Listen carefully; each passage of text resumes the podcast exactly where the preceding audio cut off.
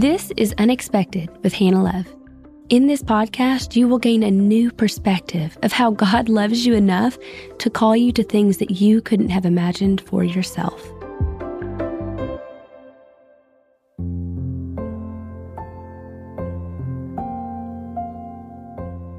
I think it's easy for us to recount the story of Jesus' birth, kind of like we would any classic movie that the whole world knows about. You know, you know all the lines. But in a way, I also feel like so much of the awe and wonder is stripped away because of the familiarity we have with this story.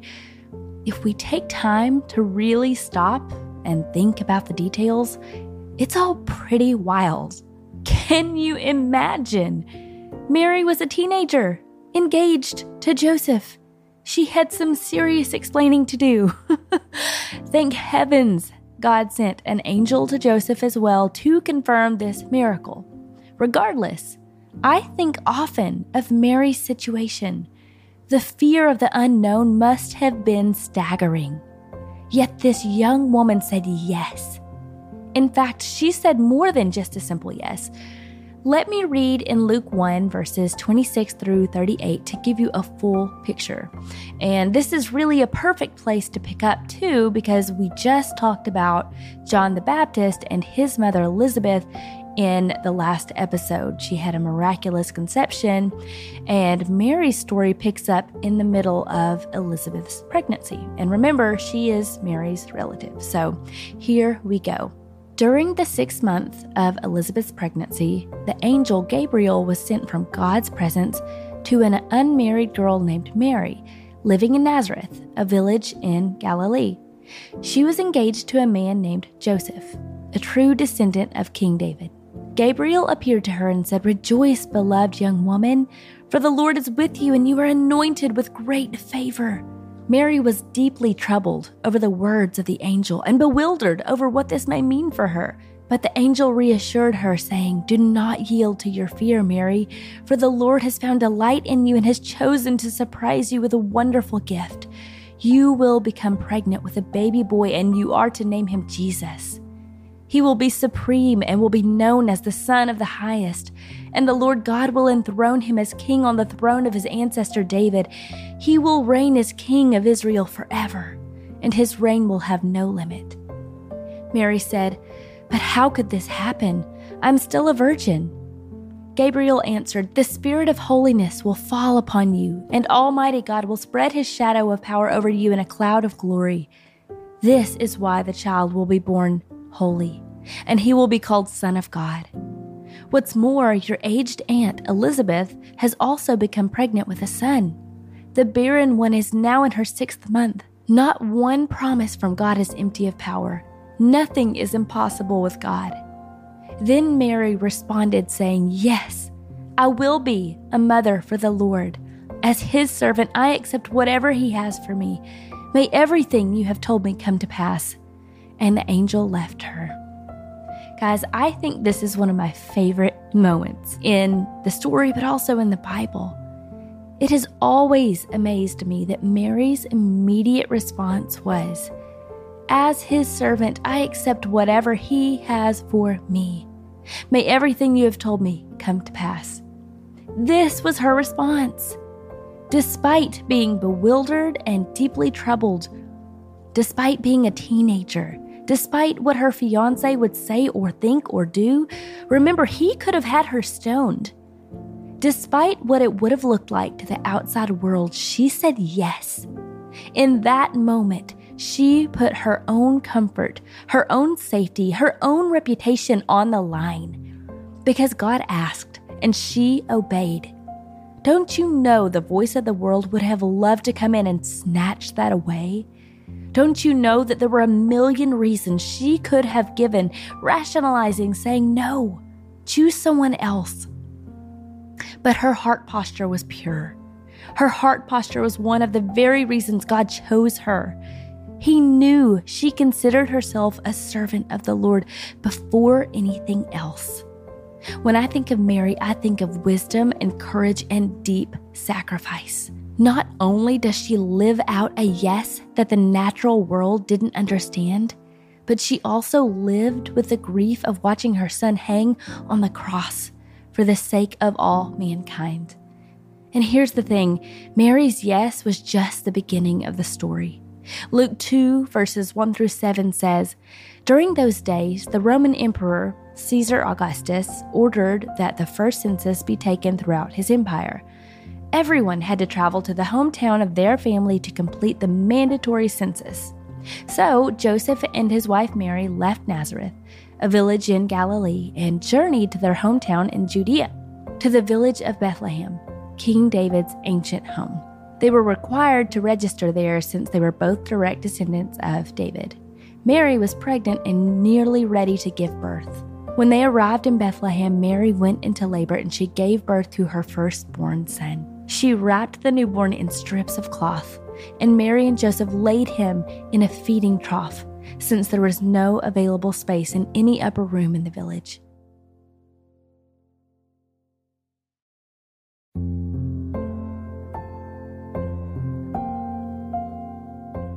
As a mom of three young boys, it's not that hard for me to picture myself nine months pregnant and remember what that felt like. But then you add in the travel 90 miles on a donkey because the ruling authorities, a foreign country of the time, wanted a headcount for taxes. I mean, to say that I would be annoyed is an understatement. I would be pretty frustrated with the whole situation.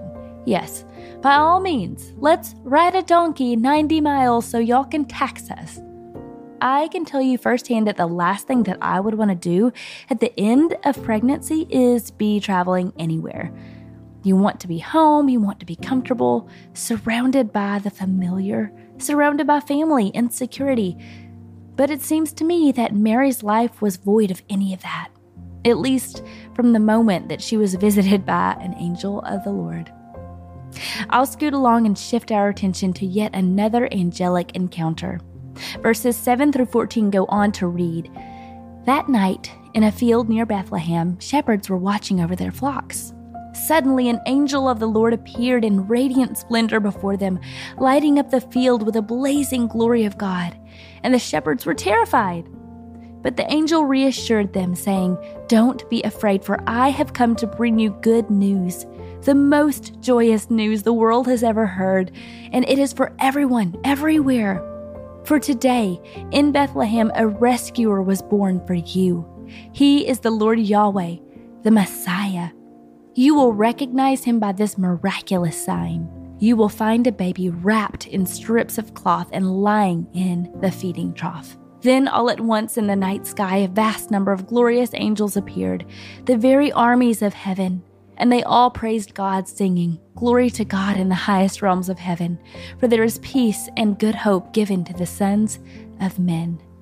I feel like this is just another scene that we brush through as we cover the story of Jesus' birth, but let me share a little historical and cultural context here. See, the footnotes in the Passion Translation have an insightful note about this passage that I love. It says that scholars believed the shepherds were possibly at Migdal Edar, which was a place near Bethlehem. Well, this would have fulfilled both the prophecies of Micah 5 2 and 4 8. But more than that, Migdal Edar was the place where the Passover lambs were taken to be born. It also says this that the lower floor of the watchtower is where the selected ewes were taken to give birth. And after the lambs were born, the priestly shepherds would wrap the lambs in cloth and lay them in a manger lined with soft hay to prevent them from getting hurt. See, the Passover lambs had to be unblemished with no bruise or broken bone. So you see, to these particular men, these shepherds, there was no sign more miraculous to them than seeing a baby boy lying where the Passover lamb should be in a manger, wrapped in strips of cloth. These men would have had a deep and precious understanding of what this represented to the world the Lamb who would take away the sin of the world. He was born and wrapped in cloth. He was laid in the manger. Yes, the appearing of the angels was special. Yes, the singing choir of angels was awe inspiring. But the miracle sign that would have impacted these shepherds more than anything else, I think, was to see that baby boy treated the very same way they would have treated the precious Passover lambs. Only God could have sent such a sign. Only He would have known the significance that this would have for them and for their understanding of what it meant for the world. The Savior was born. Now, see, we don't get all of that in the typical Christmas story, do we? I truly believe that if we took more time to examine the details, we would be blown away at all of God's handiwork. He is so intentional, He is so in the details. And I know, I know, I didn't touch on all the parts of the Christmas story today parts about King Herod and the wise men, parts about the star leading the way, parts about gifts and dreams and prophecies. But today, I wanted to take time to point to some of the smaller details. Today, I wanted to say that God sees our heart posture. God blesses our obedience just like He knew Mary's heart. He knew her obedience and He blessed her because of it. He chose her for it. And here's the other reminder God reveals himself in ways that are meaningful to us, uniquely and specifically to us, just like he did to the shepherds. Listen, God can reveal himself to you in dreams, visions, through other people. God works in unexpected ways. Heck, it's the whole message behind this podcast. If he did it for those in the Bible, what makes you think he can't do it for you too? Maybe you won't get an angelic appearance, and maybe you will. Who am I to say you won't? But you will always get an answer if you ask Holy Spirit to reveal Himself. You'll always get an answer if you have eyes to see and ears to hear and a heart that will recognize God's voice. This whole story may feel a little muddled to you today, but I pray that you will walk away remembering that God is looking at your heart posture. God wants your obedience so he can bless your life. And God can and will reveal himself to you in a way that is special to you if you ask him to. Today, I thank God for sending his precious son, a lamb. I'm thankful for the courageous yes of a teenage girl the obedient heart of her fiance to act in good faith. And mostly, I'm thankful for the life that Christ came to live, all so that he could die for the sin of the world, all that we may have hope. And as the angels sang, Glory to God in the highest realm of heaven, for there is peace and a good hope given to the sons of men. And guys, that hope is here now. That peace is available to all today. Let this year's Christmas story be one of little details and great reminders to say yes to God and be listening for His voice. I love y'all, and I am just praying that your Christmas is full of peace and joy and hope of the goodness ahead. Have a Merry Christmas, and I will catch you again in the new year.